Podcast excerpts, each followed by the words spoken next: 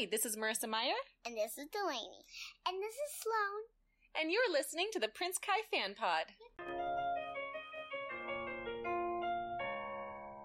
Hello, welcome to another episode of the Prince Kai Fan Pod, a Marissa Meyer Book Club podcast, where Captain is king, Marissa is queen, and I am your host, Bethanie Finger. Today is brought to you by Rampion Crew patron supporters. Thank you. Please welcome two of my Rampion Crew patron supporters, Beka and Olivia. Yay! Yay. So Okay, be here. so let's start with discussing your Marissa Meyer origin story, like how you found her books, and um, maybe you have like a favorite book or character. Olivia, do you want to go first? Yeah, um, so I read the Lunar Chronicles back in high school. I think Winter had not come out yet at that point. Um, so I remember reading them then. Really liked them. And then I think during the pandemic, I reread them again. I was like, oh my goodness, this series is so good. Um, and then I proceeded to read the rest of Marissa Meyer's books. Um, and then I found this podcast through Marissa Meyer's podcast, actually. Oh, Uh, yeah, actually, it was it was a comment on a, I think it was a Pinterest post about the the, the Lunar Chronicles. Pin- I'm uh, on Pinterest. Oh my goodness, I did not have that information. yeah. They're like, yeah, she, Marissa answered this question on her podcast episode or whatever. I was like, ooh, I gotta go listen. Um, yeah, and book podcasts are my favorite. so I was like, oh, I gotta go listen to the Prince Kai fan pod. and then here we are. um, let's see, favorite character?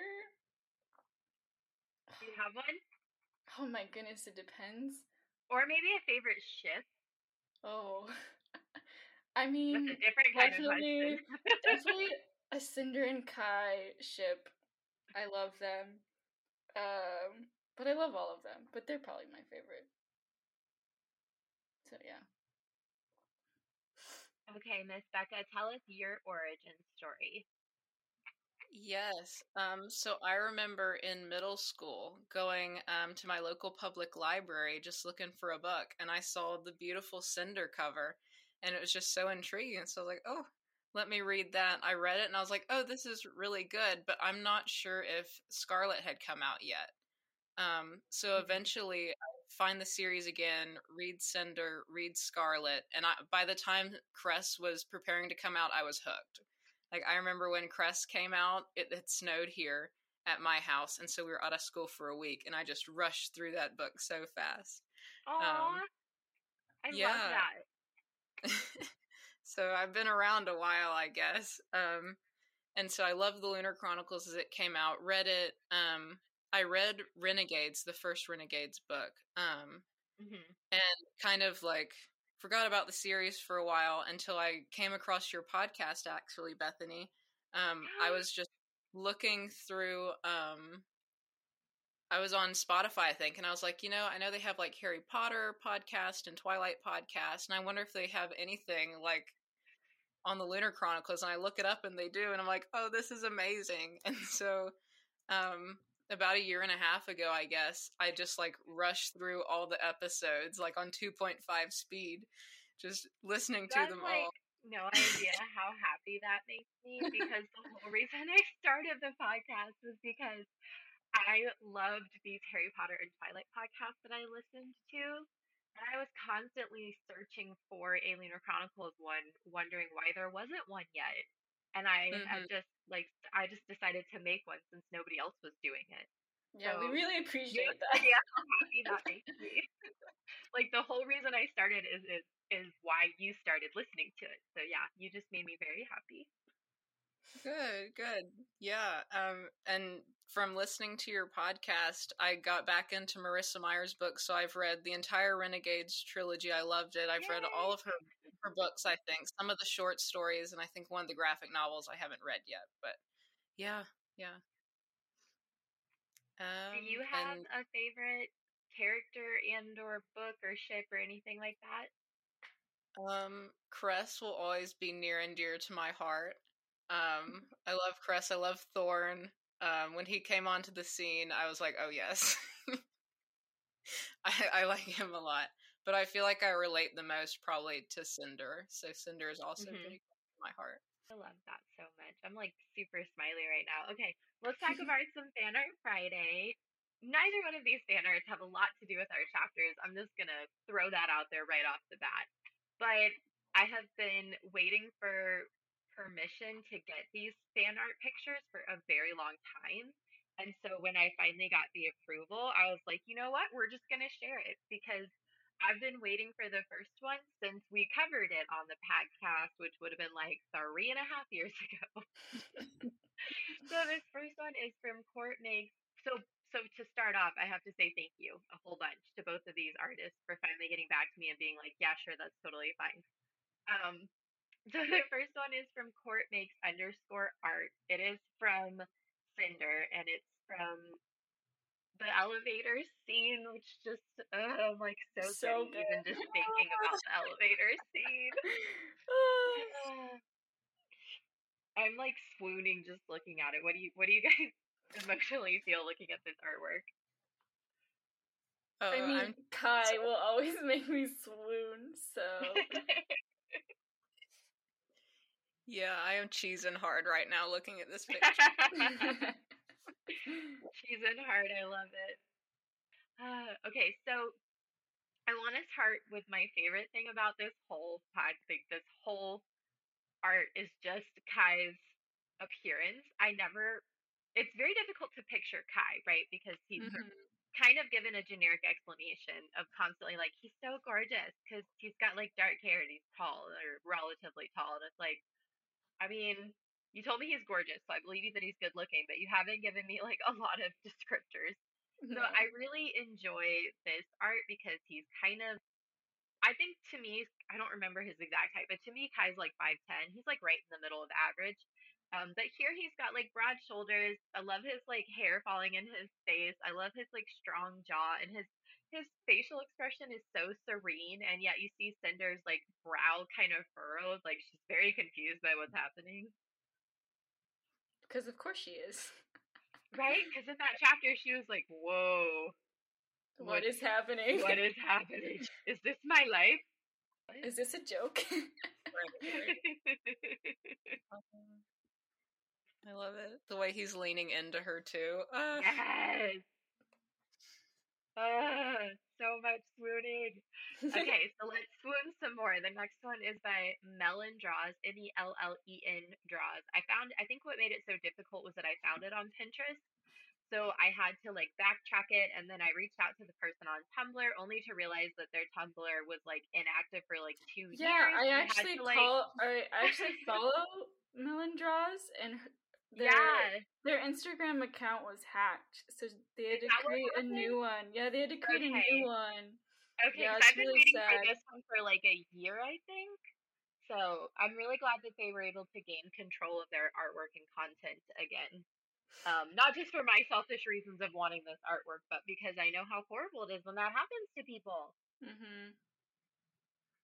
But more swooning. Okay, so this one is Scarlet and Wolf's.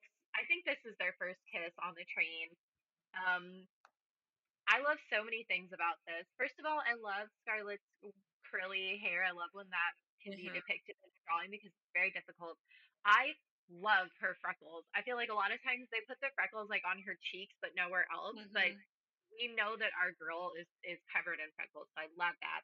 I love that both of them have like flushed cheeks, like they both have um they're both like blushing in this moment and I love love love Wolf cupping her face that way cuz it's just he's so unnecessary like he's so violent and scary and rough and this like just big burly I will break a butterfly by accident person but with her he can he just forces himself to be as gentle as he possibly can be especially because like his natural default is gentle like they changed him mhm. into into Mhm. something else I love that trope. Oh, don't we all? Don't we all? Yeah. What do you guys think of this artwork? Ugh, I just I just love them. Definitely lots of swooning. It's very Mhm. good. Yeah. just got two good swoons this this Yes. episode. Like to start us off in a great mood for these chapters. so Patreon members got to vote. Oh, sorry, I skipped a scene. Um, you can follow both of these artists on Instagram and Tumblr. Court Makes Art is also on DeviantArt and Pinterest. You can find their artwork with their tags in the show notes of this episode on the Prince Kai Fan Pod website and on the Prince Kai Fan Pod Instagram. Patreon members got to vote for chapter titles. 75 is Holding Out for a Hero by Bonnie Tyler. Chapter 76 is Revolution by The Score, and Chapter 77 is Only the Young by Taylor Swift.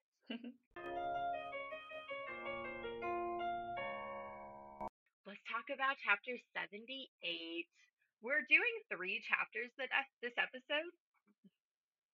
And the reason for that is because I feel like they all sort of take place in the same scene. hmm Mhm. Like if this were an episode of a TV show, it would be these three chapters would be one episode. Mhm. Yeah. So that's why they're put together. So last week we left off, Kai was helping Cress um, so she could hack into the system and release the video of Levana's true form. Winter was um, healing and, and reviving from the Letumosis antidote, and she and Jacin were going to recruit from the other sectors while Cinder and the people prepared to invade Artemisia and march to the capital. We are in Kai's perspective, and the first thing he thinks of, which makes my more swooning, um, is how relieved he is that Cinder is alive. And I loved that in that chapter with him and Cress, where he immediately was like, "Oh my god, my girlfriend's okay, thank you." Right, war and stuff. What's going on? It just it makes me so happy, like the priorities he has. Oh yes. Mhm. His priority is Cinder, not his country. I know, I know. And there's people out there that are gonna be like, hmm, that's unprofessional, but not me. My heart is like, yay, Cinder and Kai. Yep. So we we start off with Kai feeling a lot of emotions. He's very relieved that Cinder is alive and okay, but he feels really guilty that he left Cress alone instead of helping her. He wants to do more for Cinder and her cause instead of participating in this stupid coronation. He's absolutely sick to his stomach thinking about making Levana the empress of his country.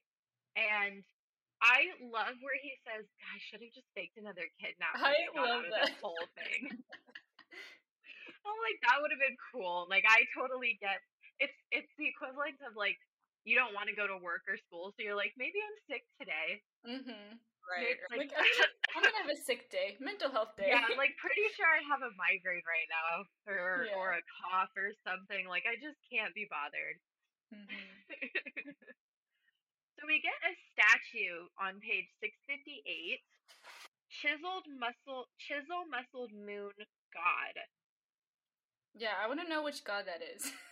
I did i demand to know who this chiseled chisel muscled moon god this is our entire information It says he Uh-huh. spun around a corner nearly toppling a statue of some chisel muscled moon god kai grabbed the statue writing it while his heart launched into his throat that's it we don't get any other Mm-mm.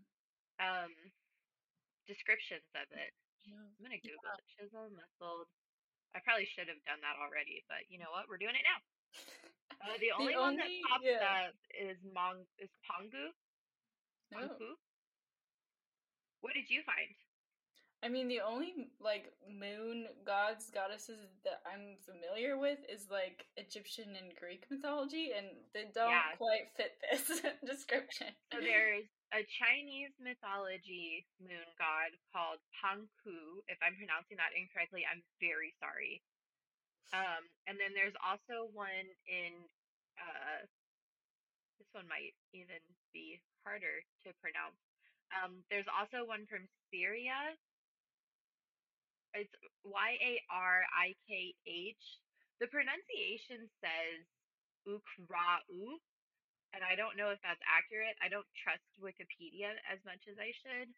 Um, so that's why I'm just gonna spell it. But those are the only two moon gods I can find when I Google like chiseled moon god. Mm-hmm. So I don't know which one Mhm. it is. Maybe it's one they made up. Maybe it's one of um Levana's like ancestors, since they're the ones that started the the um bioelectric manipulation ability. Maybe like one of their ancestors is considered a god now. I don't know. Maybe. Oh, that's interesting. I went meta Yeah. with it.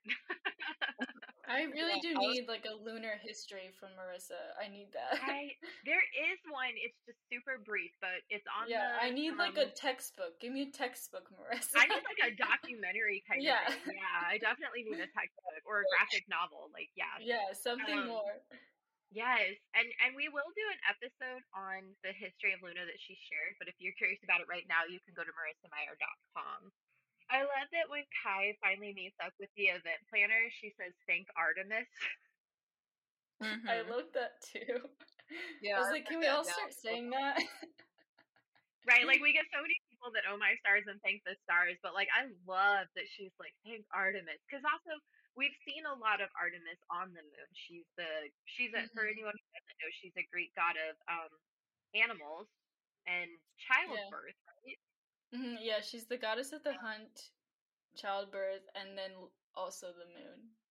And she's the daughter of Zeus, and if I remember correctly, she's the sister, not the sister, the twin sister of Apollo. Yeah. Um, Right. But she, we see a lot of her. Artemisia is named after her. They have an entire menagerie. There's a lot of um, unique animal concepts within their culture. Like um, they have the menagerie where they collect very specific animals. They have the leaders constantly dressing up in animal inspired fashion, which is not unique. Like people wear leopard print on Earth and stuff, but they go like above and beyond with it on the moon.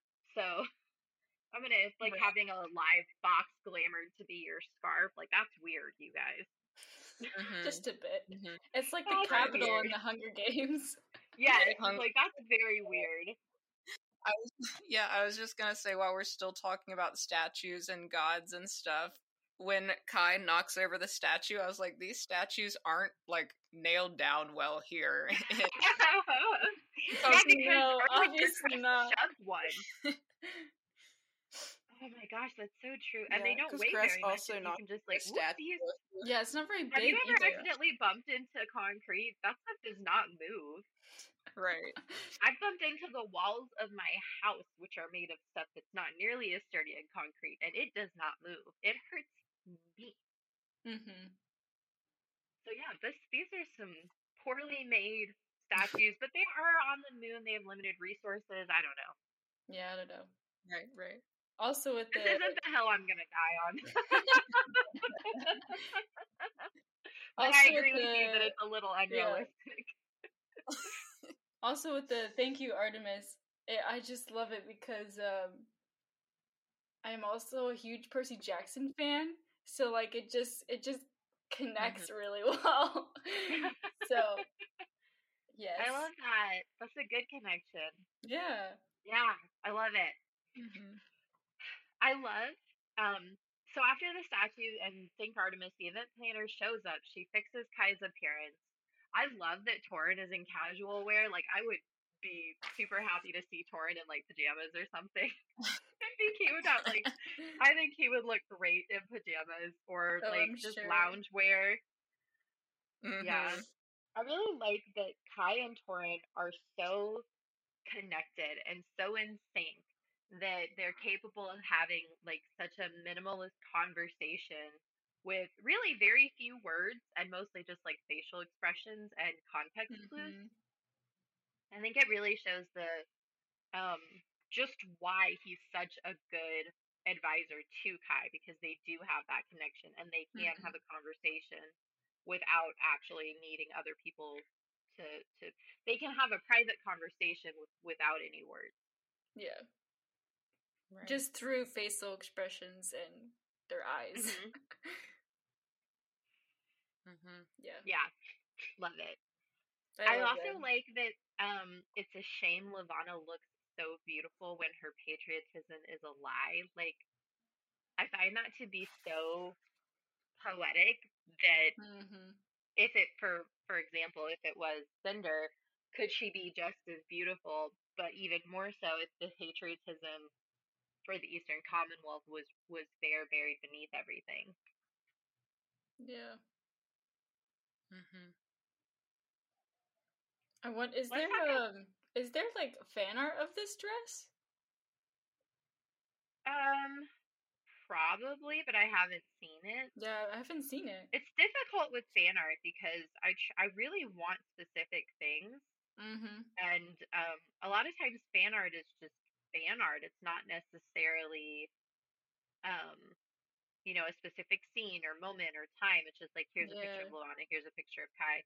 Um, I will Right. say, as far as fandoms go, I think the Lunar Chronicles is probably one of the few fan art fandoms I've seen that's like the fan art is almost its own fandom outside of that because it's just so magnormous and there's so much uh, detail and heart and they do share scenes like i've had i've had scenes on my instagram of like literally with like bubble quotes and it's basically like a Mhm. miniature hmm it's basically like a miniature comic book of that one scene so Mm-hmm. there probably is if you know of any send it to me i'll share it Yeah, I was just gonna say sometimes I have trouble visualizing things, and Levana's Mhm. outfit that she was wearing here was one of those where I was like, oh, I wish I could draw and I could I could show myself what it looks like.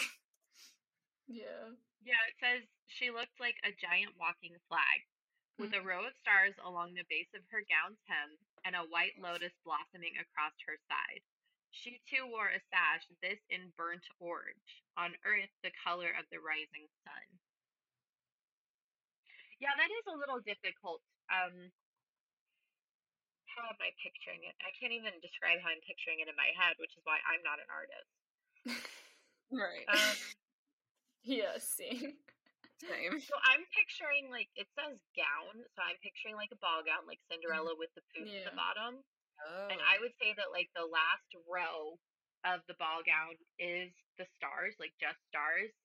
And then from there it turns into the white the lotus and then orange at the top. So it kind of kind of um ombre where it fades from the blue the, from the blue stars to the white lotus and then orange at the top. Like that's how I'm picturing it. Um but even that's just hard to explain. Yeah. Right. I'm typing. Queen Levana coronation TLC. Yeah, it's just random pictures of of Levana in various outfits, but none of them matching that particular description. And then a lot of pictures of Angelina Jolie because a lot of people wanted her to be cast if there was a movie version. I think it's too late at that at this point. I don't think Angelina could do it anymore. Yeah. She's Um, probably too old. not to now. like be ageist, but too much time has passed. She's just not Mhm. an age that would be applicable anymore. Yeah. Right. Yeah, give it another five years, and her daughter could play the glamoured version of Levana, and she could play like the true version of Levana. Oh, That I would be cool with. Um, because Levana is like it real. a- Well, I was gonna say she's old. She's my age. in, in reality, she's 33, but she tries to make herself look like she's 21.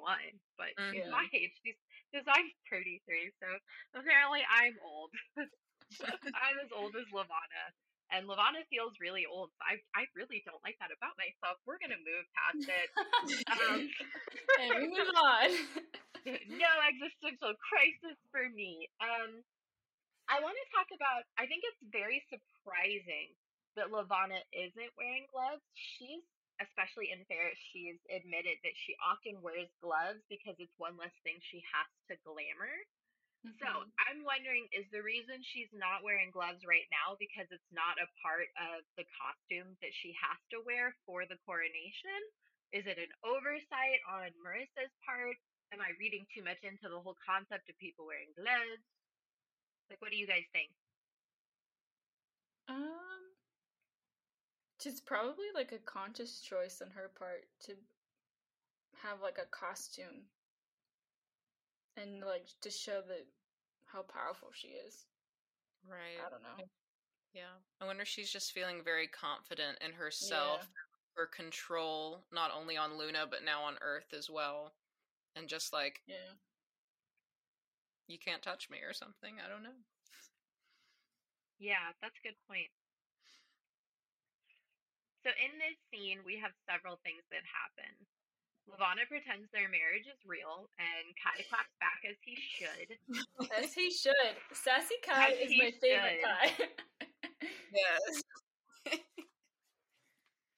Unless you want me to be physically ill during these proceedings, I suggest we change the topic.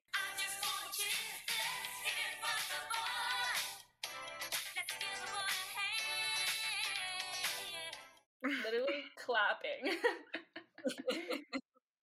But, and I hate this about myself, but there is truth in her statement. Our marriage union is final and binding. It is your choice how you react to the situation. She's not She's wrong. right. Yeah, she's right. They are definitely married, and it's up to him how he plays the next hand. Like if he goes along with it or not, if he uses it to his advantage or not. Like that's all on him. Mhm. She's trying to make the best of it because it benefits her more than it does him. Mhm. But Yes. she's not wrong in what she says, which you know just makes it all the more frustrating. I think. Yeah, she's right, and I hate it. Another thing I'm surprised about with her glamour, he looks at the scar on her left arm from where she from where he stabbed her, and it like he gets so happy. Which yes, please be prideful in your work that you because you deserved it. Don't negate that gift that you gave the world. But why isn't she hiding it with her glamour? Is it just to show that like he can't really hurt her? I don't know. I don't know if she's like. Hopefully, he'll see it and be ashamed. Maybe he'll feel guilty. I, Mhm. I have no idea. I genuinely, I don't know why she wouldn't cover it with her glamour because she doesn't seem the type to want the pity of someone feeling ashamed or guilty. Yeah, I don't. I don't think she'd want him to feel like pity or like ashamed. Just more like, oh, you tried to stab me and it didn't work. Yeah. Yeah, Right. very I true. Yeah. Even Earthens, no it matter works what in you Kai's try. favor. Yeah, that's true. Mhm. Speaking of why did they do this, I have a theory. Instead of just being like Queen Levana Blackburn, they do this whole big show of her like title hmm And I want to know if we think that that's because of Cinder. Like, I feel like the decision to include all of her all of her titles in this moment is because she wants to like be like, see, this girl's name is Cinder, whereas my name is Her Royal Majesty Queen Levana Blackburn of Luna, direct descendant of First King Cypress Blackburn and His Imperial Majesty. Like, oh, that's part of Kai. Whatever. Um, I I want to say I think that she's feeling a lot of pressure about Cinder's, you know, Mhm. attempt to overthrow her. Obviously, she's trying to hide it, but it's it's not as easy to hide as she might think. And so I wonder if she if they were always going to include all of this or if like Emperor Kai it was just going to be her royal majesty of Luna. And now she's like you should put my descendant in there. Put direct descendant of first King Cypress Blackburn. Remind these people where I come from, why I'm the queen, and why this other girl should not be in here. Mm hmm Right. Yeah. And I know I mean, yeah. Her Yeah.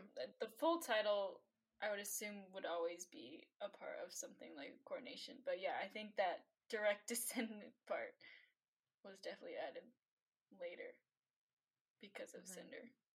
Mm-hmm. And I know this might be spoiler because I have read like the lunar history on um, Marissa Meyer's website. Um, but I know it talks about Cypress um, Blackburn and how he was the first um, person born on Luna with the the ability to glamour. Um, so it was like yeah, we big, talked about that in Fairest, so it's it's okay. It's not a it's not a spoiler because we already covered Fairest on the podcast. Okay. Um, okay. and and uh, there was a pretty big section in there about how Channary was like spoiling the name of Cypress Blackburn because she was Mm, too busy partying to think about the um the real needs of of Lu- Luna. So yeah, no, that's a good point. That like part of the reason she wants to draw attention to this is because she wants to remind everyone, like, not only am I the true queen, you wouldn't Mhm. be here and having these incredible gifts and having the luxurious life that we have if it weren't for my ancestors to begin with. Yeah. Right. Right. That being said, they also might not have had as much animosity with Earth if they didn't have these gifts over the last few centuries. So, Definitely not. you know, it's hard to really give her the credit she's trying to take here. yeah. Yeah. So we get a little bit of an not an information dump, but for some reason Levana is just like, "Hey, BT Dub, your little captain buddy showed up, and I'm gonna execute him. Also, your girlfriend's like mom and sister are here, and I'm gonna mess with them too." And do you remember your bestie with like the green eyes and the like really cute heart and the pretty girlfriend with red hair? I turned him into a mutant wolf and I invited him to the ceremony too. Yeah. Yeah. That moment where he recognizes Wolf. Oh, oh Ah. my goodness.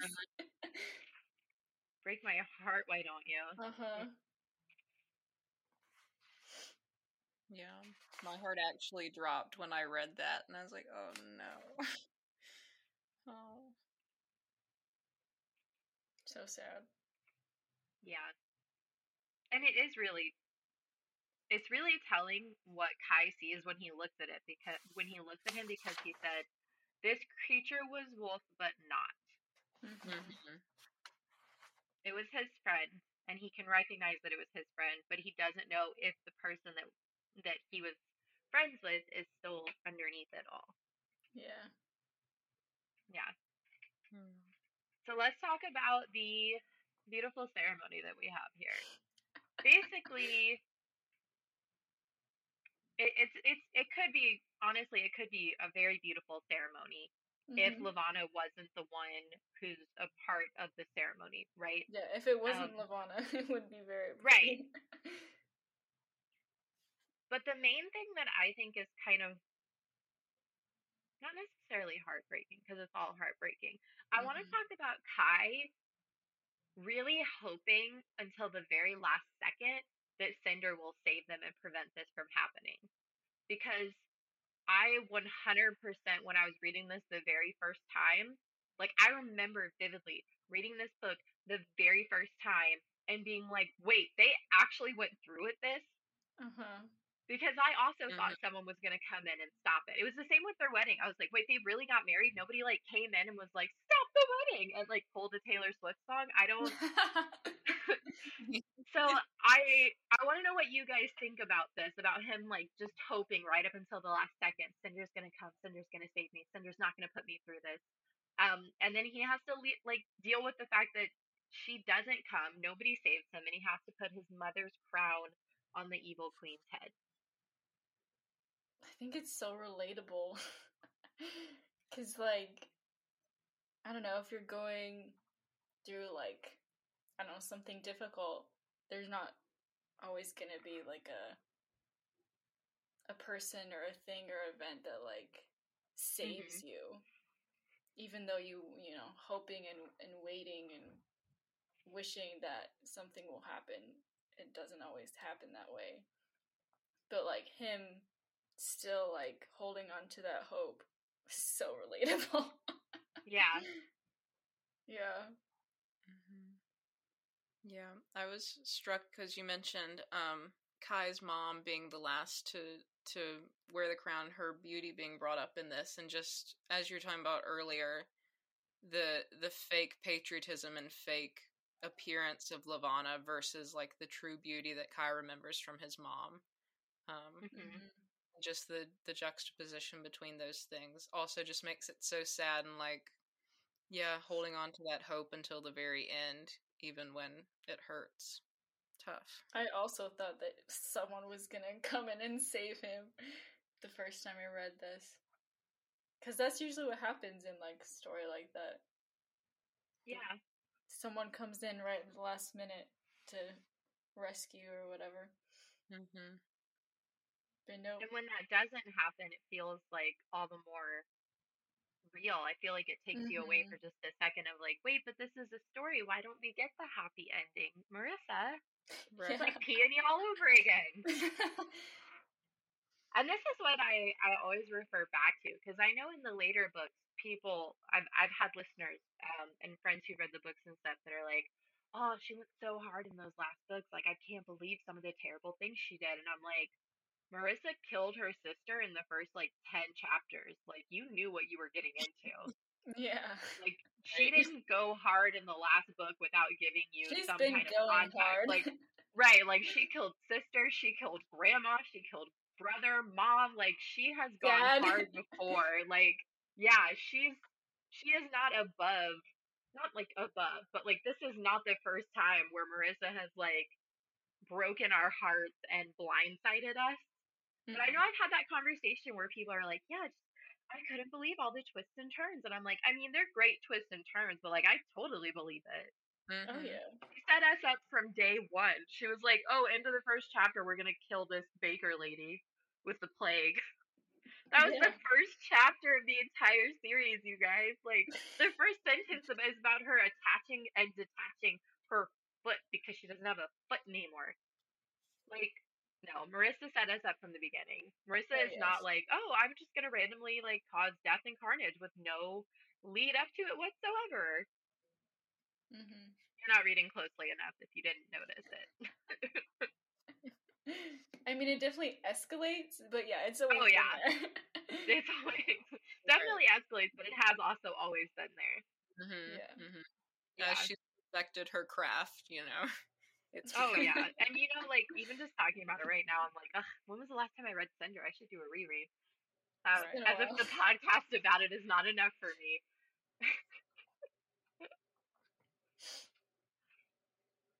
so, the ceremony goes on as planned, um, and uh, I want to point out that again, Torin is just like the king of my heart. We Mhm. already have had this like conversation before, but just to beat a dead horse. Kai is genuinely dealing with a lot of emotions. We already talked about that in the beginning of this chapter, but now he's putting the crown that belonged to his mother on the head of this horrifying, terrible person. Um, and I think what is the knife twisting in the gut that's already been stabbed is Torin is also completely heartbroken. Mhm. And it's like Torin never lets his facade come down. He's always reserved. He's always like the epitome of indifference and, and professionalism. And I feel like Kai sort of loses just a little bit. Like maybe that last tiny shred of his childhood is officially Mhm. gone in this moment because even Torin has been broken. Yeah. Right. Kind of like, you know, when you see your parents like sob, you know, hmm and just like Mhm. you were the strong one and now, you know, you're feeling this too. You know, it's kind of like that that breaking of like, oh, we're all being hurt, you know. And that's incredibly heartbreaking to think that, like, that one moment of that one person's vulnerability, because you've relied on their strength more than you realize, Mhm. um, is enough to, to take away what little fragile strength you yourself had left. And that's not necessarily fair to put all of that on Torin's shoulders. But I do think that, like, just by default, the personality that he has lends him to be that pillar of strength and purpose Mhm. for this entire series. I've said before, I think he's one of the only adults in this entire series that's like genuinely neutral and selfless in every Mhm. situation. Yeah. And this is like the first time where we see that kind of internalized. yeah. Right, absolutely. We do have somebody interrupt the ceremony. It's beautiful. I love it so, so, so, so much. The Kai gets so hopeful. I know. He's like, thank God. oh, we've been waiting this whole time for Cinder to burst in, but instead the ceremony coordinator comes in and is like, "There's an uprising," and I'm like, "Are you stupid? Who let this girl in here? Mhm. like, we already Bad know there's an uprising. Like, you're gonna announce it in front of everyone. Like, that is some private information you talk about later. You do not come in and scream it and announce it to everyone. This is as stupid as when Aimery is like, Winter's the most beautiful girl to ever exist. Like, is this your first day? Clearly. Like, uh, who promoted you? I'm sorry. I'm sorry. But, like, who, you might not have had enough experience to get your position. You lied on your resume. There's even that that line near the end of the chapter, like, like though surely it had not been her idea to bring the news. Right? like it's not her fault. Someone else was dumb and sent her in there. I also love because this is basically where the chapter ends. They they do end up like going forward with the ceremony because Levana is like, I really don't care. Like, take this girl to the dungeons. I am done with everybody trying to ruin my moment. I am gonna be empress. Let's get this show on the road. Um, but I love that Kai is just so so proud of his girl. Like, uh, I don't know. I just she did warn you. I know. Yeah, she did. In my note, He like grins and is not even like hiding it. He's like, yes. Yeah. He's like, my girl told you she was coming. yeah. He's so proud. Uh, I love him. Yeah. So let's talk him. about our chapter titles for this one. Um, Becca, do you want to go first? Yeah. Um. So I'm really feeling for you, Bethany, having to pick chapter titles for all. The- it's so hard, right? it's So hard. so, um, I chose "You Don't Own Me Anymore" by the Secret Sisters. Um, it's mainly just like a few lines in there, and it's mainly I'm thinking about from Kai's perspective of just feeling like you know Levana has been owning him and like dictating his decisions. Um, you know, for so long, and just him saying, "You don't own me anymore." Um, yeah. Uh, when it when I think when you know he gets word of Cinder's uprising, just all right, you know, yeah, Yeah. All right, poor Olivia had to change her title because the song was already used. no, That's Um, okay. So you can spend as much time talking about it as you want. Okay, I owe you at least that. so my new song that I picked is uh Would've, Could've, Should've by the Queen, Taylor Swift herself. love her. um, I love um, anytime another Swifty comes on here because I'm like, see, it's not just me, you guys. It's not just you. um, and my other song was another Taylor Swift song, so it's not surprising that it was already chosen. From Um, the same album and era from, too. from the same yes. um. Anyway, um, I mean, not everything you know fits, but I was thinking along the lines of like Levana and Kai's relationship, um, since the song is about you know Taylor's you know relationship with an older man, um, which is so it's just like gross. Yeah. Um, but like especially the line like give me back my girlhood. It was mine first. Like he's losing his boyhood in this whole circumstance. There's a line about like dancing with the devil. Levana's the devil.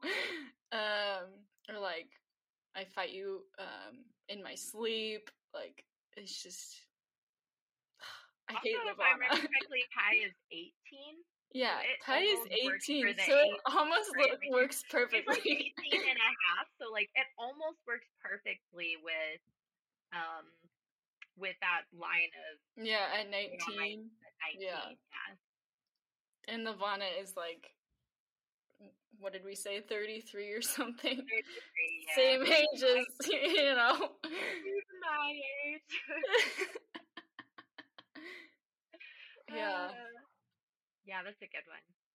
So I chose Riot by Three Days Grace because I feel like the end of this chapter is again, if this were a TV episode, right? Like at the end of this scene, the the camera would pan out from the Palace and Artemisia and would do a drop to uh, Cinder and everybody walking up to the palace. And I feel Mhm. like this song, like if you listen to this song, "Let's Start a Riot," like that would be a great song for them to like just To pound segue. yeah. Um, but the lyrics work too. If you feel so empty, so used up, so let down, if you feel so angry, so ripped off, so stepped on, you're not the only one refusing to back down. Let's start a riot. No, I love it. I love it. The whole reason that all of these people are willing to follow Cinder so easily is because they feel empty and used and let down, and they're angry about how they've been stepped on for the last however many generations the Blackburns have been in in office and power. Um, and the whole reason that they're able to march together is because they are not backing down yeah. and they are ready to start a riot because when we get to those chapters, spoiler alert, this is a spoiler I think it's okay to spoil because duh. But like when we get to those chapters, it's like all hell breaks loose. Yeah. I don't think that's a spoiler because it's a story about war. Yeah. So like you know that the war is going to be like a war. Yeah. okay, so let's talk about our chapter quotes for this one. Becca, do you want to go first? Yeah, um, so my chapter quote is from page 662. It's um, The people cheered. Well, the lunars cheered, the earthens clapped politely. Politely. Oh, of course they did. I like yeah, what else are they gonna well, do? okay, Olivia. Um, I picked he should have faked another kidnapping on page six uh, fifty seven. Cause Really? you know, yes. he should have. I don't know that it worked a second time, but it's the thought that counts. Yeah. hmm So my quote was, "Please let Cinder come." A voice repeated in the back of his head. Please let Cinder come. Same, same thing. Like, how many ways can I get out of this? I can't believe this is actually happening. Please tell me there's a way to get out of this before it actually comes to fruition. Yeah. Right. Peaches breaks my heart. This whole series. this whole series could be solved with like a therapist, a hot chocolate, and lots of hugs. Like somebody Yes. please hug Kai right now. yeah, What when was, like, the the- last time like, Kai Kai- got a hug? Kai hugged, right, like Kai hugged Cress to comfort her, but when was the last time Kai got like a pat on the shoulder of like, "Are you okay, bud?" Like, yeah. is anybody Someone give asking that if he's boy okay? Okay, so listeners, take a break real quick and hear a quick word from one of our podcast besties. Hey guys, my name's Abby, and I co host the Book Life podcast with my best friend Mo. We cover fantasy, sci fi, and historical fiction books, and talk book related topics like our favorite character types, world building, and books versus their movies. New episodes drop every Monday on your favorite platform. Now, back to your show. Okay, so let's talk about chapter 79. We're in Cinder's perspective. This is a pretty quick chapter. Um, So I'm just going to give an overview and then we'll discuss it. What happens is Alpha Strom and Cinder are leading the charge. Everybody is on their way to Artemisia. The mutants are the first line of defense. Um, Jacin and Winter are off spreading the word about uh, Cinder, and they're trying to get recruits before they get there. And um, we have the return of Iko. That's pretty much all that happens in this chapter. There's there's really not a lot going on. It's just moving the plot forward. The things I want to focus on, I I want to focus on Alpha Strom, who from the very beginning has been the leader for all of these wolf people. But also he was very loyal to Scarlet. Like as soon as she started bossing people, as soon as he saw in her what Wolf sees in her, he was ready to let her take the lead.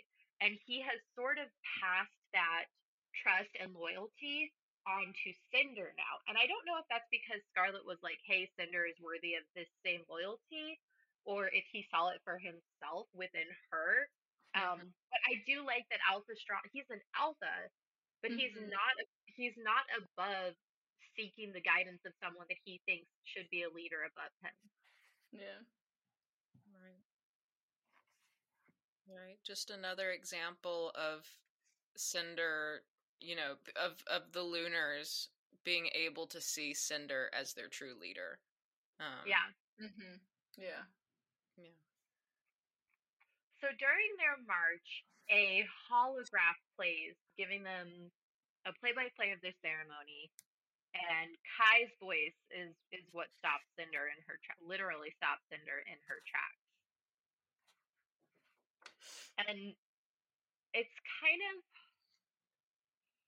it's kind of uh, like the moment where I think Cinder kind of, you know, like Kai was wishing that Cinder would come in and stop the ceremony. There's a part of Cinder in this moment that wishes she could have. Mhm. Oh, for sure. And it's like a little tiny connection between the two of them. Yeah. Oh, I love that. and it's small, but it's there, you know? yeah. Right. Yeah. So the mutants are getting restless, and Strom says they really can't wait anymore. They're trapped in the tunnels. Um, and there is a moment of not panic, but apprehension because Cress was supposed to unlock the barricades, Mm-hmm. Mhm. and they can't get through. So does that mean that they ran out of time? Does that mean that Cress was captured and couldn't open the barricades? Does that mean they still have time before they're going to open? Um, and this is like one of those moments where it's like she was really relying on that cyborg brain. Like she doesn't even know what time it is. Nobody is wearing a watch. Yeah. Right. I really noticed that. Like, and I think she's realizing that too. Of like, oh my goodness, I have or just context. so like much. They know they know when the ceremony starts, and they just saw the the ceremony on the holograph. So like, is there a context of time where they could be like, well, the ceremony started at seven, so it must be like seven oh four or something. yeah, I don't know. I don't know. They just legit have no idea, no concept of time, which I find very. That's a big gap. That's that's an mm-hmm. oversight. Mm-hmm. I feel like I always have to fi- know what time it is, so that would drive me crazy. Me too. That's Yeah. true. I've become very like complacent on knowing what time it is because I have my watch and my phone, so it's like I always know what time it is. yeah. So if I had to just be like, oh, I think it's such and such time, I would also probably be like, huh, I don't know. So basically, I'm just judgy. Uh, so Iko is on the other side of the barricade. She says, "Hold up, it's going to be another minute. We're, you know, um, it's it's not quite time. It will be, but Cress didn't fail.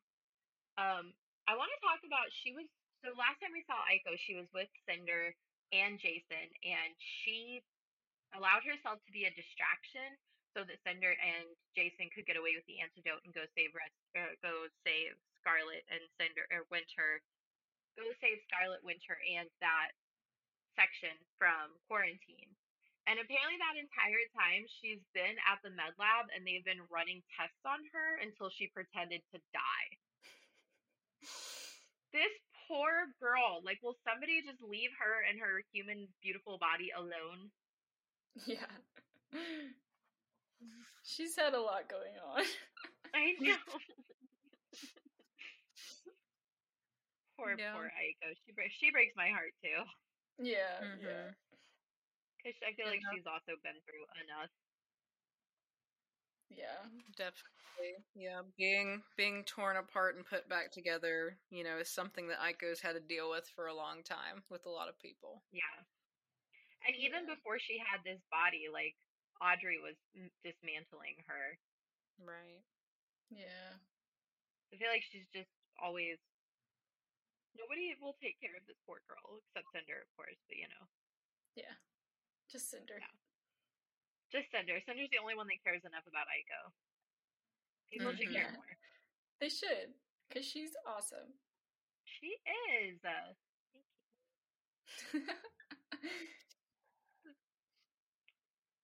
so the end of this chapter is the return of the broken isn't the same as unfixable, which is perhaps the most quotable line in the entire series. You can fight me on that one. Mm-hmm. Uh, because I, while the while the quote "Once upon a time," like the the story starts with "Once upon a time," even in the future.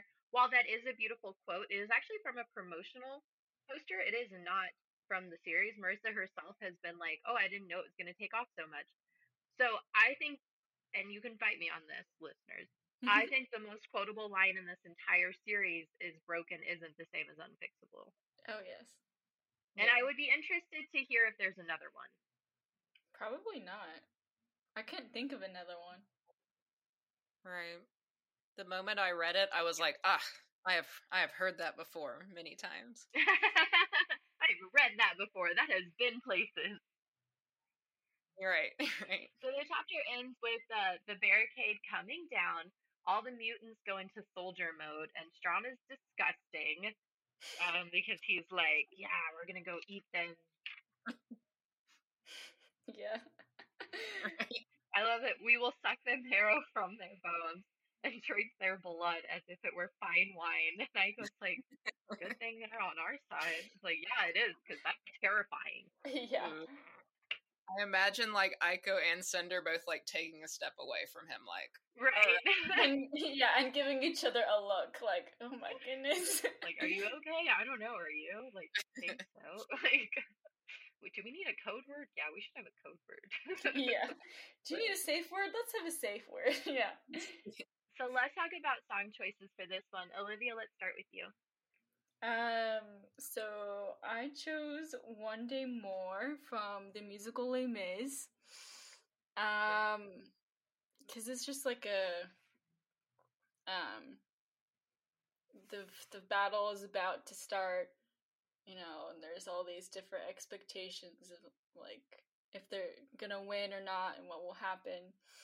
So it's just like a countdown of like it's almost here. um, because they're you know of course the there's a battle that's about to happen so we're getting ready yeah. so yeah Yeah. That's Becca, really- how about you?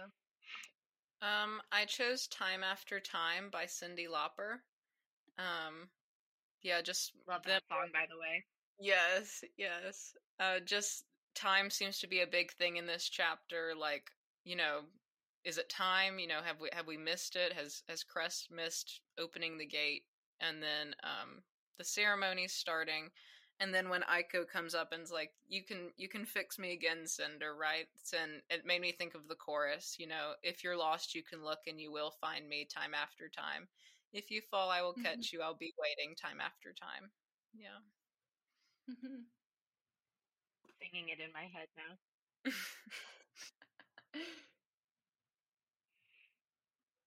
So my it's a really big title and it has nothing to do with the song. So the song is about the lyrics. Okay, can't stress that enough. For the entire like second album Fall Out Boy had, they were dead set on like none of these titles are gonna have anything to do with the song. I don't know why. That's just the role they decided to play. But the song is called "Our Lawyers Made Us Change the Name of This Song So We Wouldn't Get Sued." Brilliant, brilliant title. Wow. By it's by Fall Out Boy. It's from their 2005 album. Um, which I think it's obviously that's not their first album, but I do think that's the album that made them more mainstream because that's the album that had Dance Dance and Sugar Were Going Down, which were huge hits for them. Um, so the reason I like this one, brothers and sisters, put this record down. Take my advice because we are bad news. We will leave you high and dry. It's not worth the hearing you'll lose. And the perfect line for this, because of the mutants, it's just past eight, and I'm feeling young and reckless. Ooh. Like as soon as he Mm. was like, "We need to go, we need to go, we need to go," that was my brain was immediately thinking of that line. yeah Um, we also have one suggestion from a Patreon member, Sumaya, who suggested Running with the Wolves by Aurora. And Patreon Mhm. members will get to vote for those chapter titles. Let's talk about chapter quotes. Olivia, we'll start with you. Um can i choose the obvious one Oh, of course you can. We can Uh, pick that one as many times as we want. uh yeah obvious one broken isn't the same as unfixable I think it's just so deep. It's such a deep quote because you're never truly like unfixable, and I love that. Yeah. Anyway. Very good. Very good. Okay, Miss Becca, what was yours? Um, so mine is from page 667. I said, um, after five years of wishing she was like everyone else, now she missed all the conveniences that had come with being cyborg. And yeah, Mhm. I just like that, you know, even though Cinder had all these, you know, what she saw as imperfections and what society saw as imperfections, they'd really, you know, helped shape her into who she is, you know. So, Yeah. The things sometimes it's the things we don't like about ourselves that end up being the most important things about us. right, right. So true. Which is very hard to realize when you're a teenager, I think. Oh yeah. Mm. And Cinder like even out of context of this. Yeah. yeah. Yeah, exactly. So you get it more than anybody. Yeah. Yeah. I'm in my twenties. I get it. I feel like right when you leave your teenagehood is when you realize, like, whoa, I was not prepared for what I thought my life was gonna be. Yeah. Right, right. I'm also in my 20s, so I'm really feeling that hard right now. Yeah. yep. Adulthood hits you like a brick, and I'm very sorry for what you guys are about to go through. But I will tell you, when you hit like late 30s or late 20s, early 30s, you kind of start to realize no one has their shit together, so it's fine. Yeah. like when I was a teenager and in my early 20s, I was, how do these people have everything together? How are they such grown up? Like, when will I feel like a grown up? Never. The truth is, you will never feel like a grown up. My mom is 54, and she will tell you right now she does not have her shit together, and she is not an adult. It's never gonna happen. Just give up on that goal. Love it. so my quote was, "What a menacing bunch you are." First of all, it kind of sounds like a winter line, but it still works for Iko. Mm-hmm. Right? Am I alone in Mhm. thinking that? No, you're not alone. that kind of feels like a winter line, but it works for Iko because it's delivered in an Iko way. yeah. Um, Mhm. But I just love that like we have all of this going on, and and Marissa is like, look, I know you guys have anxiety. I know you're stressed out. I'm gonna give you a friendship reunion and a tiny bit of humor to break up the. You know, I'm gonna give you some comic relief and a hug between Iko and Cinder before all hell breaks loose. You're welcome. Thanks. Marissa. Back to anxiety. yeah. Now we go back. okay, we are in Wolf's perspective for chapter 80. Thank you, because we never get enough Wolf perspectives. Also, brilliant move on Marissa's part to put this chapter in Wolf's perspective. yeah, Because it's really this is the interesting. chapter- yeah, this is the chapter where so far we've been like, oh man, everything's gonna hit the fan in a second. This is where it happens. This is where all hell breaks loose. This is the very beginning of the end. Mm-hmm. Hmm So Levana is now the Empress, which is disgusting. Gross. So gross. like gag. Yeah. super, super gag. Um the revolution has officially begun and Levana is like, I'll take care of this and Kai is like, I'm the king and they're like, Who cares? That's basically what happens in this chapter. So let's talk about some things that are really important. We are in Wolf's perspective. Remember, like the last time we saw Wolf's perspective, he was adapting to being the thirst of blood and being this new creature, his his face being deformed and completely changed, his mindset being conformed. But he still remembered Scarlet's voice and he still remembered tomatoes. Which is hmm proof of their love, you guys. yeah. It's interesting that he notices how unhappy Kai is. uh huh.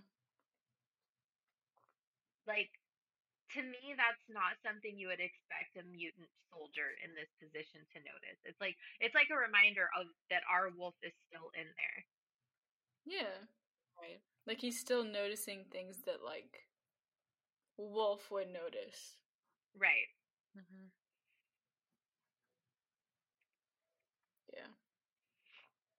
So Kai hesitates, hopeful for even just up to the very last second that someone will stop it. But it so doesn't work. heartbreaking. Yes. Lana becomes Empress, and then like a second later, somebody screams. I'm like, really? You're you're too late. yeah, you Mhm. should have, you know, a few seconds before. Thank, please, and thank you. Yeah. I really want to talk about Wolf. Wolf Mhm. has been recently altered to serve the queen, and yet the first thing he thinks of is, I want to kill this bitch. Like, as soon as he gains control of his body and everyone is distracted, he's like, Ooh, I'm to stab her in the neck.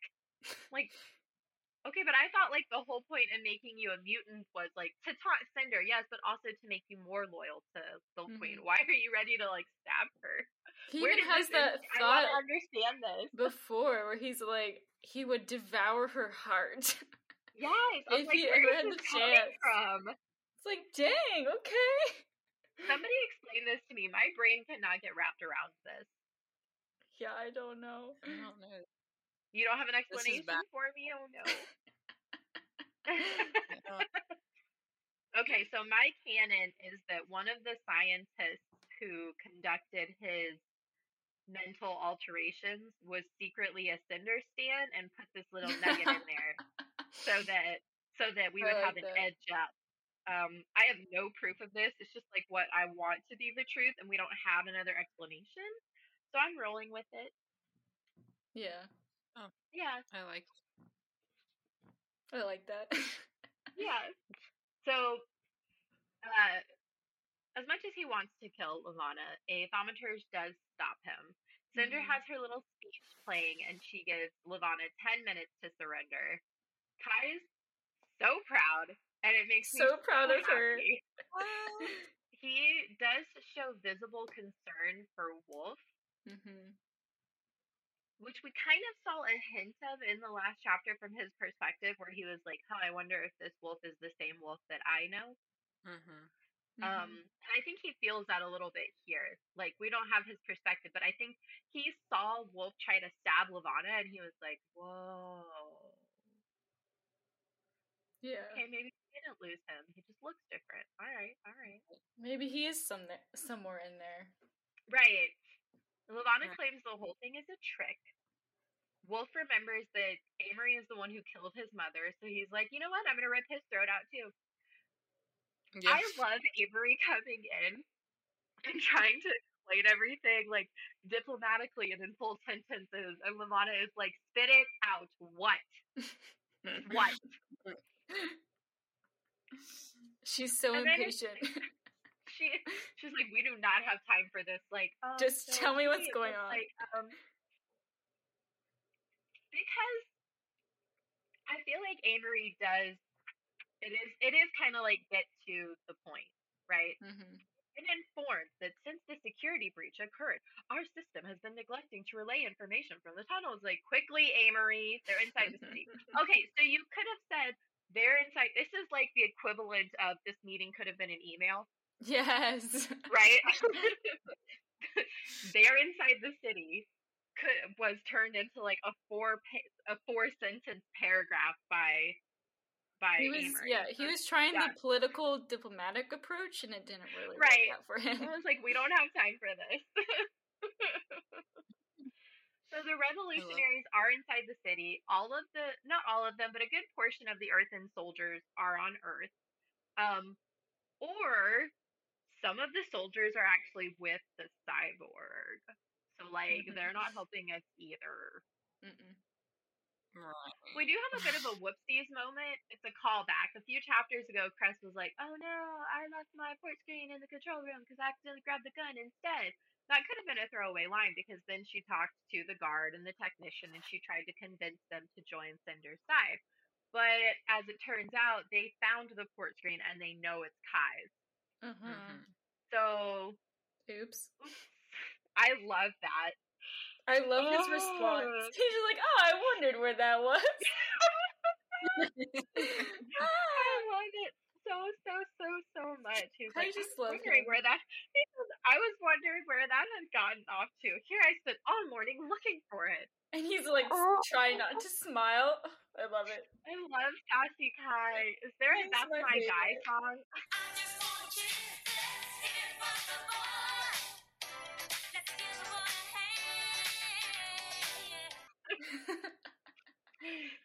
Sassy fictional boys will always get me. I yes. Love it. Kai's reaction and then Levana's over the top, like, what what do you want? Spit it out, just like combined comedic in like this very tense moment. I just love it. Yes. Thank you, Maria. So true. so true. I really love how Levana like totally loses it here. Mhm. Like she goes from like this is enough. I am done with this. The celebration is over. I mean, you stay here. Um, I will take care of this. This Uh-huh. these are my people. This is um yes, I'm gonna go take care of that. I don't believe that she has a chance in hell. It's fine. Like it's a little late for you to keep your cool. You've Right. already You already hand. lost it. that scene in Hercules when Hades' hair goes on fire and he's like, ah, I'm cool, I'm cool, Yeah. I'm cool, I'm cool. That is what I picture Levana right now. That's a good comparison. Good. Remember your breathing Oh, exercises, Levana. Remember your breathing exercises. Yeah. what Breathe happened in, in your breathe last out. anger management meeting? Uh-huh. I love Earth. I love Earth. You guys have to stay here. I'm gonna go take care of this. Like, no. I love it. These are um what is they what do they say exactly? Where does it say? He says something like perfectly. This isn't our war, right? Oh, you can't expect us to stay in this room while the palace is under attack. This is your war, not ours. hmm Thank you. He's the right. The actual war that basically Earth and Luna have been in a cold war that we haven't seen since Russia, okay? Mhm. This is like a legit you blink first for the past like 100 years. yeah. The actual war, the actual fighting, the actual threat right now is is a is a civil war on Luna. Yeah. So he's 100% right. Like, this is not Earth's problem. This is your problem. We came here for a wedding and a ceremony. We had both. They sucked. Yeah. We're we were here for a good time, but it was the sucky time. Right, like, we held up our obligations. Now it's time to go. I have to feed my dog. Like, let me go home. yeah. I got plants to water. I, you know. I gotta get back to work. Like, I used up all my vacation time. yeah, exactly. oh my gosh. So I really um I like again this is why I like that we're in, in Wolf's perspective because the man that speaks has a European accent, Mhm. one similar to Scarlet's.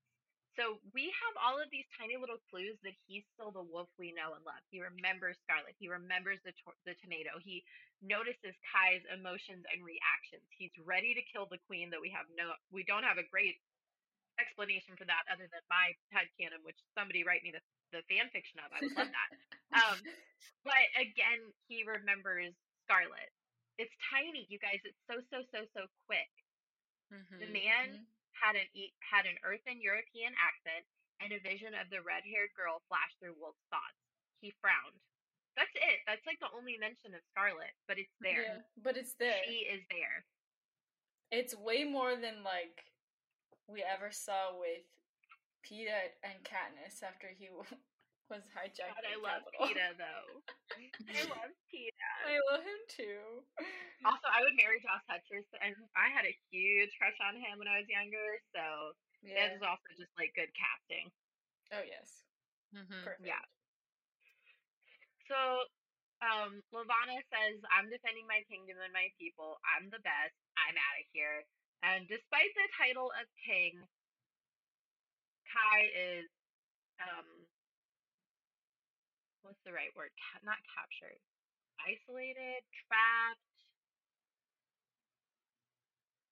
Kai is left behind with all the other lunars, like Yeah. and earthens.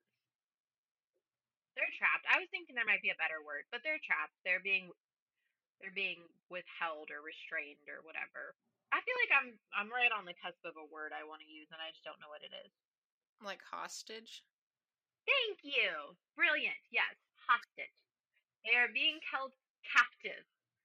Golly, that took a long time. Would you believe I have degree in this crap? Okay. let's talk about chapter titles. Beka, go first. Yeah. Um. So I chose "16 Tons" by Tennessee Ernie Ford. Um, and the song, in its origin, was written to be to talk about like the plight of coal workers in uh, West Virginia and that area. Um, and this the first line struck out to me a lot. Um, as as thinking about Wolf and you know him being controlled by Levana and all this stuff that's happened to him because he was just like a normal citizen of Luna that could be exploited by the by the upper classes. But anyway, the first line says, "Some people say a man is made out of mud, a poor man's made out of muscle and blood, muscle and blood and skin and bones, a mind that's weak and a back that's strong." Um so, yeah. That's a good one. Olivia, what was yours? Um, I mean, this was was a little hard, but I chose um, "Fight Song" by Rachel Platten. Um, it, and with the like wolf angle too, because the song's about like you know fighting and taking kind of back your life. Um, and there's a couple lines about like, oh, I'm in too deep, like I miss my home or whatever, but there's like still like fire in my bones. Um, and like I'm gonna go and I'm gonna fight and I'm gonna take back my life. So he's like you kind of see the hints of that in Wolf and and how he remembers Scarlet and how he's attacking the queen that he's like he's still in there and he he wants and he's trying to fight back. So there you go. Love it.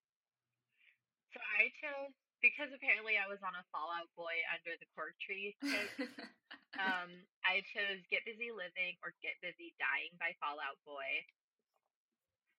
I think I, I know I've said this a couple of times, so I won't harp on it too hard. But I think this is the perfect chapter to give us in Wolf's perspective. mm-hmm. Um, and I think that the lyrics of this song are one of the reasons why. Um, this has been said so many times that I'm not sure if it matters, but we never stood a chance. If you are the shores, I am the waves begging for big moves. I know this hurts, it was meant to, but your secret's out, and the best part is, it isn't even a good one.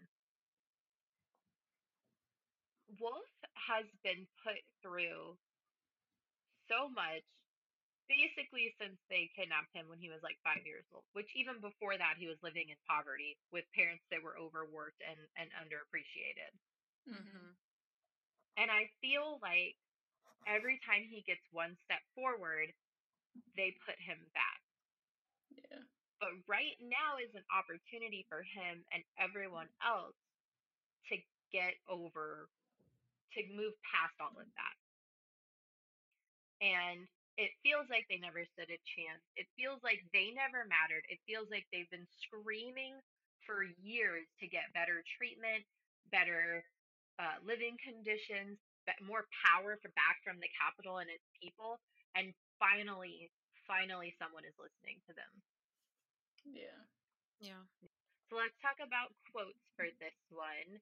I'm actually gonna have Olivia go last because she has four quotes.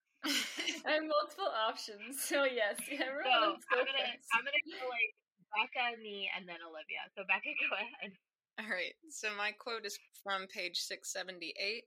Um it says absolutely not, Levana sieved. These are my people. This is my kingdom. I will not abandon them now. And when I read this, I was like, ooh, if this had come, like we talked about this whole episode, if this had come from anyone else, especially Cinder, this would be amazing. Like, amazing queen, amazing leader. But because it comes from Levana, it's just so, ugh, so misplaced and gross. mm-hmm. Yeah, Yeah. yeah. So my quote, my quote was from page six seventy nine. When the queen beckoned him to follow, he did. Despite how he wanted to stab her, despite how he remembers Scarlet, despite the fact that some part of him still cares for Kai, he has that fear of what will happen to him if he does not obey. So Mhm. when he's when he's told to follow, he knows the consequences of if he doesn't. And despite the fact that he doesn't want to be there, he also doesn't want to deal with the pain of her disapproval. So when she fought when she beckons him, he does follow, which just poor baby wolf. That- Wolf needs a hug too, you guys. they all need hugs. Oh my god. Wolf has not had any kind of um uh, affection since going through this horrible, violent, grotesque, and mentally exhausting modification. hmm Like, where's Scarlet? This poor kid. Yeah. Okay, Miss Olivia, let's talk about some of your quotes. Or all of your quotes, I guess. I'll just pick one. Um, uh, I'm gonna go with the the next person who uses the word cyborg in my presence will be losing a limb. Um, I just thought it was so funny, um, and that like you have like whoever uses the word cyborg is gonna lose a limb and thus become a cyborg. I just thought that was so funny. Yeah. Right. Another Levana quote.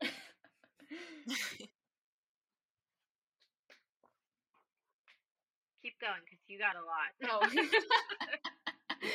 um, there's the by, by the emperor's expression, he could have been accepting a vial of poison. Um, yes. Poor Kai. Um, and then the one I mentioned before, if he would devour her heart if he ever had the chance, uh, or he would devour her heart if he ever had the chance, which is pretty morbid, but it's Wolf, so. Morbidity doesn't make it any less accurate. Yeah, it's accurate. um, and then the last one is just the one with Kai in the port screen, where he's like, "I was wondering where that had gotten off to." oh man! Oh, all sorts of man. things for that. Yeah, Silly port was so screen funny. wandering off like that. yeah. Always evaded me. Oopsies. Oh, that was so Love Kai. There were zero Easter eggs because you guys were getting to the end. I keep getting emails of like, why aren't there any more Easter eggs? You guys, there's only like, we are on chapter 81 of a 97 chapter book. Like, we're running out of Mhm. things to spoil. yeah. Wow. Also, moving forward, the Patreon and I have been talking. Well, you guys know because you're on Patreon and the Discord. But moving forward after winter, the Patreon and I have talked in great length about no longer being spoiler free. Instead, we would kind of do a YA book chat um, format where we would have a spoiler section at the end of every chapter. Um, Mhm. it's really hard to be spoiler free. Number one, it kind of does take a tiny bit of the fun away. Number two, Yeah. we're at like these books have been out for over a decade. I know that like Gilded and Cursed came out last year, so they're still new, but by the time we cover them on the podcast, they'll have been out for like five years. Mhm. So I really don't think the spoiler thing is going to be just moving forward. It's not feasible. It's just it's too difficult. So after winter, we're probably. I I think I said I would leave it up to Patreon, but we're probably going. But the consensus so far from members that I've talked to, um, so far has been okay. We'll just have a spoiler section at the end of every episode. Yeah. yeah. Yeah. Which guys? You guys are Patreon members. Which one were you in favor of? I like having the spoiler bit because then you can like connect and talk about things and Easter eggs and foreshadowing and like Yeah, stuff like that. Right. Same. Yeah. Yeah. same. Same for me. Yep. hmm Yeah, I haven't had anybody on Patreon be like, "No, we should stay spoiler free." I haven't had anyone say that yet, so I'm thinking it's probably gonna. We're probably gonna go that route. So the bonus word hair appeared five times, and the bonus word scars appeared once. Next time we are going to cover winter chapters 81 through 83. Uh, Olivia, Beka, where can people find you on social media if they would like to do so, and if you feel comfortable sharing? Um, so you can find me at Olivia Zell Crochet, uh, Mhm. where I've been posting, um, you know, my crocheted stuff. Oh, Recently, Taylor been- Swift! Yeah, recently been, I've recently been making Taylor Swift era dolls. So I that's been really I can like fun. order one of these. Literally everyone that I've talked to um, who knows that I'm going to her concert in July is like, you should bring dolls to the concert and sell them for like a Yes. ridiculous amount of money. Do it. I would pay like fifty bucks for that, if not more. Do it. I know people would pay like hundreds of dollars. Do it. Oh, Swifties are Okay. insane. They would pay a lot of money, I feel like. Right, like get you get your money's worth for those tickets. yeah, yeah, I'll pay off the tickets. Yes. Um, yeah, I make Taylor Swift dolls, character dolls, stuff like that. I also post a lot about books sometimes, things I'm watching, stuff like that. So there you go. If you like books and Taylor Swift, Beka, did you want to share anything? Um, I have an Instagram, but I'm really not very active on it at all. But I am way more active on Goodreads. Um, so my Mm. Goodreads is goodreads.com slash B E K A D. So Beka D. Yep, goodreads.com slash Beka D. So if anyone is interested, I am way more active on there. So Okay. I am super active on Goodreads, so I use that religiously. I know. I'm like, how do people? I've met people and they're like, oh, I don't like Goodreads, and I'm like, oh, I don't know why I take that as a personal offense, but I kind of do. like, yeah. I'm one of those people who uses Goodreads re- religiously and then also has a notes on my like phone and computer of all the books I read that year. yeah, yeah.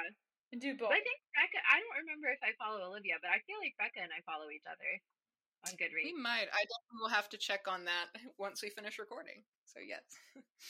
yeah. I know. For some reason, I'm feeling like I remember reading your name on there. Huh. I don't know. Maybe I'm wrong. I read a lot. I'm just constantly like updating what I'm reading or what my current read is. Uh huh. Adding books to my to read. remember. You do a currently reading?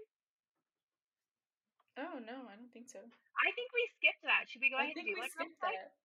Yeah. Yeah. What are you guys currently reading? I can't believe I forgot that.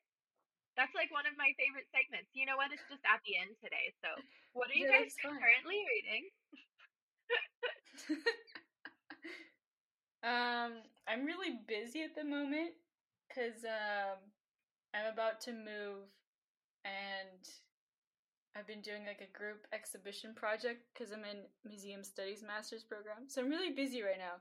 But I did just finish um, the Inheritance Games trilogy, which was Ooh. really good. Highly recommend. Lots of cool twists, um, lots of intrigue, lots of cool like yeah mystery things.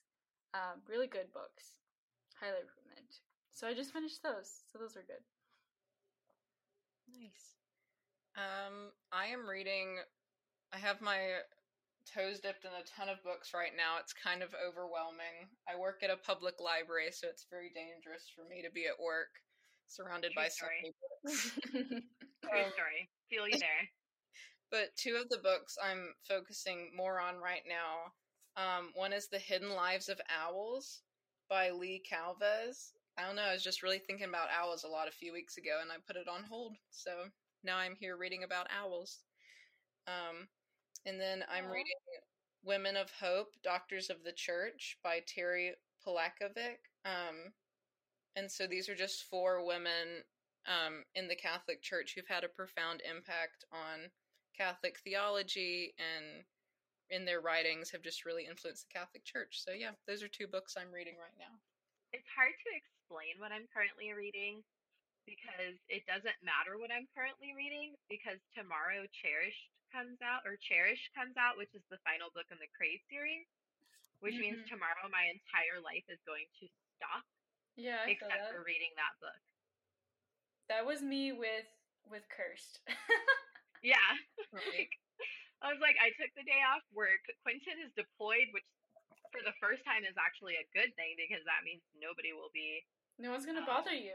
no one's going to be in my way while I try to get this done. Um, but for right this very moment, I'm reading The Chemistry, uh, or The Chemist by Stephenie Meyer. But I'm actually almost done. I've got like three chapters left. So, and it's okay. It's her first and only adult novel.